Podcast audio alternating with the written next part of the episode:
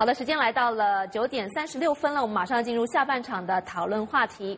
美国国务卿克里在上个星期访问北京，并特别选在了农历正月的十五元宵节，同时也是西洋情人节的当天，和中国国家主席习近平会面。两人的这场情人节的约会，除了重申两国都非常重视，今年是双方交往的第三十五周年，当然也不可避免的谈到了双方经常要拌嘴的一些话题。包括了东中国海跟南中国海的领土争议，还有朝鲜半岛和伊朗的核问题。那么，究竟美中两国的关系是否就像是情人一样，有时候亲密，有时候争吵，甚至有时候是言不由衷，向对方也会耍一点小心机呢？我想想先请教在华盛顿现场的沈彤先生。我们这次观察到了，是美国国务卿克里第五次，一年来第五次的访问亚洲。不过很特别的是，他在访问北京之前也到了韩国去访问。但是却绕过了日本，你认为这个绕过日本这个动作背后的动机是什么呢？我想很多人会解读是因为最近就就是安倍晋三拜靖国神社的问题啊，就是美国有疑虑，就是说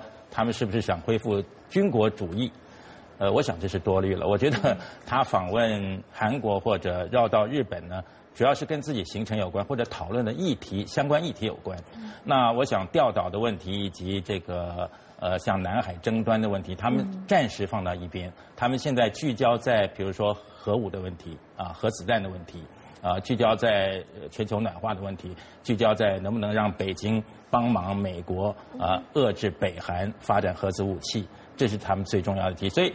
他他这个呃，还有到南韩是因为有军演的问题，马上这个月也跟南韩要联合军演啊，那这个问题当然也要跟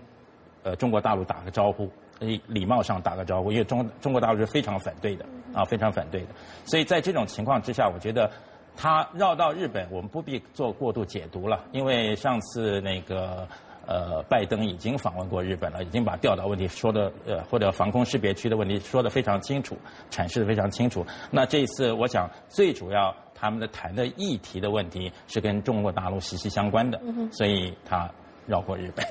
好，当然这个您提到这个克国务卿克里很注重这个朝鲜问题是没有错。不过我想请教在台北的刘世忠先生您的意见啊，因为最近这个东中国海跟南中国海的领土争议，事实上也是闹得蛮激烈的，包括了这个中国华社的防空识别区，还有这个中国主张的这个九段线的领土主张哦。都是美国观察的一个重点，甚至原本预期克里可能此行会针对这些议题向来中国施压。您认为克里此行是不是也把这些纳入他的重点，有亮出美国的底牌哦？还有您看这次克里跟习近平的情人节见面，究竟美中构建这个新型大国关系，两人面临的棘手问题还有哪些呢？就是中主任，我我们稍微回顾一下，去年六月份在加州阳光阳光地那个农园里面，奥巴马跟习近平第一次会晤，虽然不是正式的元首会晤然后不是那个所谓的。国事访问，十二月之后，美国副总统拜登就到中国访问。二月份，美国国务卿克里，哦，又到中国访问。那四月份。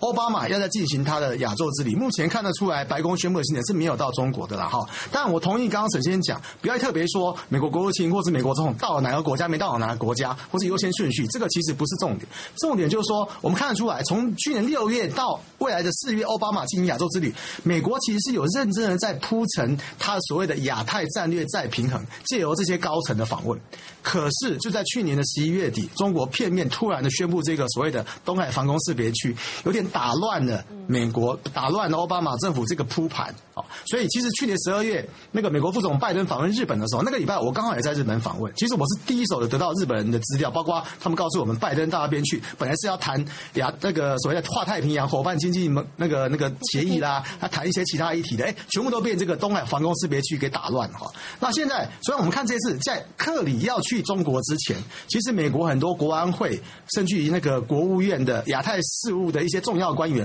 都纷纷出来讲一些很硬的话，在国会听证会、在媒体的专访，都说中国绝对不能下一个下一步在南海也宣布这个防空识别区，他们已经在警告了，因为